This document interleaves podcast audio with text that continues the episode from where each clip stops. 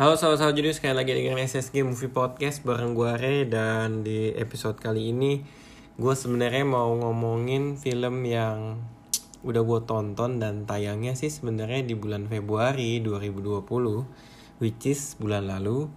Tapi karena gue baru sempet ya eh, untuk rekaman dan ngomongin film ini jadi ya baru gue lakukan di awal bulan Maret ini gitu. Sebelumnya gimana kabar teman-teman? Baik-baik semua lah ya eh, jaga kesehatan terus sering-sering cuci tangan pakai sabun gitu ya. Karena kita kan tahu ya sekarang virus corona tuh lagi atau covid lagi marak-maraknya gitu. Apalagi sudah masuk ke Indonesia gitu. Em bukan masuk sih mungkin baru ketahuan lah ya tapi I don't know gitu tidak ada salahnya untuk kita tetap berjaga-jaga ya kepada diri kita sendiri dan orang-orang di sekitar kita gitu. Terus juga bagi teman-teman yang menggunakan masker gitu, gunakan maskernya dengan cara yang benar dan tepat dan lain sebagainya. Oke lah, itu pesan-pesan yang gua mau sampaikan ya. Kita bisa langsung bahas yang film gua tadi gua disebut belum sih judulnya belum ya uh, The Call of the Wild. Bagi teman-teman yang belum tahu ya atau ya nggak nonton tapi pengen denger podcastnya bisa ikutin di rekaman yang ini nih. Jadi teman-teman gue mau bahas film The Call of the Wild yang diperankan oleh Harrison Ford dan Omar Sy merupakan film yang diproduksi oleh 20th Century Fox yang sudah dibeli oleh Disney dan sekarang namanya sudah berubah menjadi 20th Century Studios gitu. Jadi kayaknya ini merupakan film 20th Century Studios pertama. Ya maksud gue di trailer awalnya gitu ya, fanfare-nya. Tulisannya udah bukan Fox lagi tapi udah Studios. Tapi masih mempertahankan ya ciri khasnya seperti angka 20-nya, lagu pengiringnya gitu ya. Kalau di internet meme-nya udah banyak lah. Oke? Okay? oke okay, baik lagi ke topik pembicaraannya. The Call of the Wild.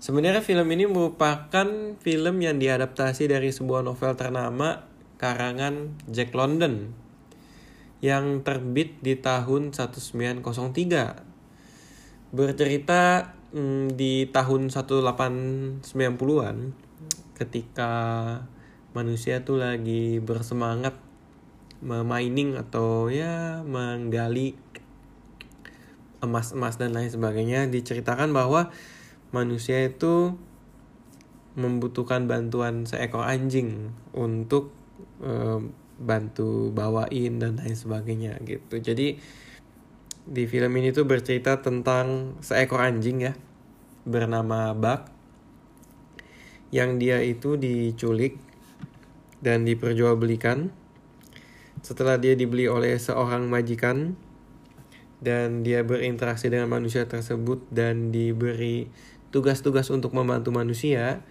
Lambat laun dia mengikuti petualangan manusia sampai-sampai dia berkembang menjadi sesosok yang mengikuti insting atau nalurinya atau ya mendapatkan panggilan alamnya gitu. Jadi kalau di filmnya yang di tahun 2020 ya karena ternyata di tahun sejak tahun 1923 tuh sudah banyak adaptasi filmnya gitu entah itu film bioskop entah itu seri dan lain sebagainya. Jadi yang membedakan adalah kalau di tahun 2020 tentu saja yang paling menjual adalah CGI-nya. Menurut gue CGI-nya tuh udah sangat bagus banget ya. Jadi uh, selain dari gerak-gerik anjingnya, pemandangannya juga cukup cantik dan indah gitu. Gue jadi nggak perlu jauh-jauh ke Yukon atau Nabung ya buat jalan-jalan ke sana. Cukup nonton film ini aja tuh gue kayak percaya aja oh iya pemandangannya sebagus itu gitu cerah dan lain sebagainya entah itu daerah yang ada saljunya entah itu daerah yang pegunungan dan punya hamparan rumput yang hijau dan bunga yang warna-warni dan lain sebagainya gitu. Kalau dari CGI anjingnya sih, gue melihat film ini memang memutuskan untuk mencoba pendekatannya adalah anjingnya itu seekspresif mungkin, tapi tidak diberi dialog gitu. Berbeda dengan beberapa film yang sempat gue tonton ya, tapi tentang anjing juga gitu, seperti A Dog's Purpose ya atau A Dog's Love gitu, serinya A Dog's Journey, di mana dia itu um, apa ya bilangnya ya? Anjingnya sih realistik sorry ya gue ambil ini beres-beres. Anjingnya realistik tapi pendekatannya adalah anjingnya tuh bisa bernarasi gitu karena diisi oleh voice actor tentunya. Tapi kalau di sini tuh nggak gitu. Jadi di sini anjingnya tuh tidak bisa berbicara layaknya manusia gitu. Kita tidak memahami si anjing ini dari segi bahasanya tapi dibantu dari ekspresi wajahnya ya yang dibantu oleh CGI serta beberapa narasi yang dibawakan oleh si Harrison Ford gitu. Jadi ini bisa jadi plus bisa jadi min dari film ini ketika ada beberapa adegan emosional yang memang bisa ditunjukkan lewat ekspresi si anjingnya gitu ya yang menyerupai manusia gitu. Ketika dia sedih wajahnya murung. Ketika dia bersemangat ya wajahnya jadi bersinar. Tapi kelemahannya menurut gue ada beberapa adegan gitu ya. Terlalu banyak narasinya yang dibacakan. Dan ini juga menjadi salah satu penanda bahwa tuh act atau babak dari filmnya tuh mulai beralih gitu. Jadi kayak um, gue berpikir film ini memang sengaja dibuat seperti itu karena gue melihat dari segi sensornya ya teman-teman ya. Film ini tuh jadi SU gitu semua umur artinya kayaknya sih memang tingkat kompleksitas dari film tuh nggak bisa dikelola dengan wah banget gitu. Karena ya gue melihat dari cara dan presentasi filmnya narasinya tuh memang narasi untuk film keluarga di mana orang tua tuh kalau nonton sama anaknya bisa jadi momen untuk family bonding gitu. Karena gue waktu nonton uh, bulan lalu ya teman-teman kayak di sebelah kanan gue tuh ada anak kecil sama dua orang tuanya jadi mereka bertiga. Anaknya tuh ya memang seru banget lihat petualangan anjingnya sedangkan kalau orang tuanya tuh lebih terkesima dengan komputernya gitu. Wah bagus pemandangannya gitu. Wah pertarungan anjingnya seru gitu wah petualangan anjingnya seru dan lain sebagainya gitu. Mungkin gue karena sudah mendekati umur umur dewasa ya jadi berpikirnya juga gitu gitu ceritanya sederhana tapi CGI-nya yang menjual Sama ini sih teman-teman menurut gue ya memang banyak moral dari setiap babaknya gitu terkait dengan si binatang maupun manusia gitu karena actingnya si Harrison Ford yang berhasil menyita perhatian gue. Dia tuh berperan sebagai sesosok pria bernama John Thornton yang memang dia meninggalkan rumahnya dan apa ya bilangnya ya mengeksalkan dirinya gitu. Sendirian di daerah Yukon. Tapi dia tuh di sepanjang film tuh diceritakan dia punya masa lalu yang tidak menyenangkan dirinya gitu. Jadi dia itu meratapi kesedihannya sendiri dengan meminum minuman keras ya mabuk-mabukan dan ya sambil menulis surat gitu jadi gue berpikir um, film ini tuh cukup humanis ya. Manusia yang rusak dan lain sebagainya. Tapi tuh ketika bertemu dengan sesosok orang atau binatang yang tepat ya dia bisa menemukan jati dirinya lagi sebagai seorang petualang di dalam hidupnya gitu. Ribet ya jelasinnya ya. Tapi itu yang gue dapet sih selebihnya film ini tuh menurut gue dari segi cerita ya karena ini kan berdasarkan novel ya gue merasa beberapa adegan di novel tuh mungkin banyak yang dikompres gitu. Jadi potongan-potongan adegan tuh cukup uh, terlalu banyak ya. Karena untuk mengejar jam tayang gitu kayaknya sih cuman 90 menitan doang gitu.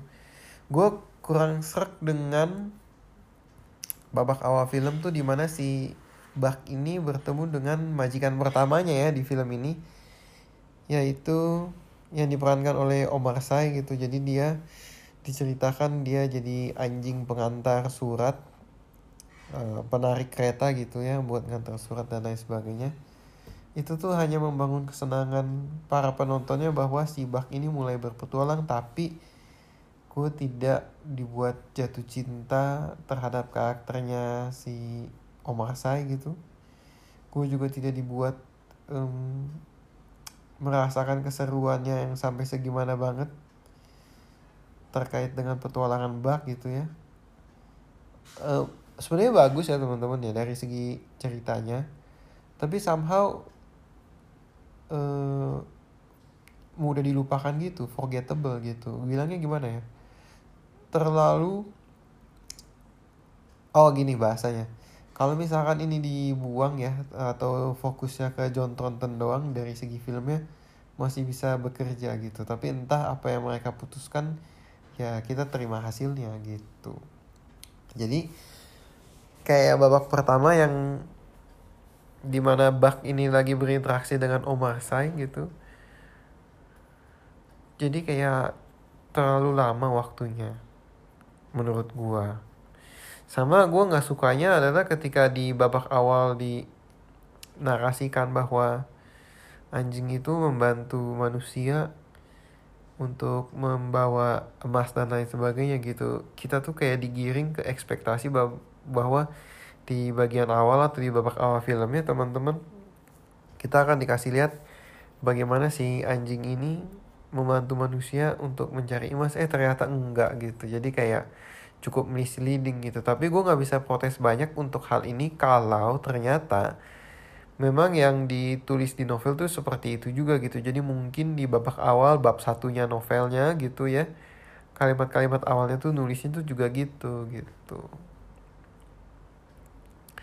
Ya sekian dari gua ya. Terkait dengan fakta menarik tadi gua udah sebut lah ya. Ini mungkin salah satu film pertama yang labelnya 20 Century Studios gitu. Aduh susah banget sih bacanya 20 Century Studios. Dasar nih Disney nih. Terus untuk moral ya teman-temannya banyak banget sih. Jadi memang setiap makhluk hidup bagi gua ya menurut gua punya panggilan alamnya masing-masing gitu atau higher calling gitu atau tujuan hidup atau destiny gitu. Kali ini kan dipresentasikan dengan si sosok anjingnya ya.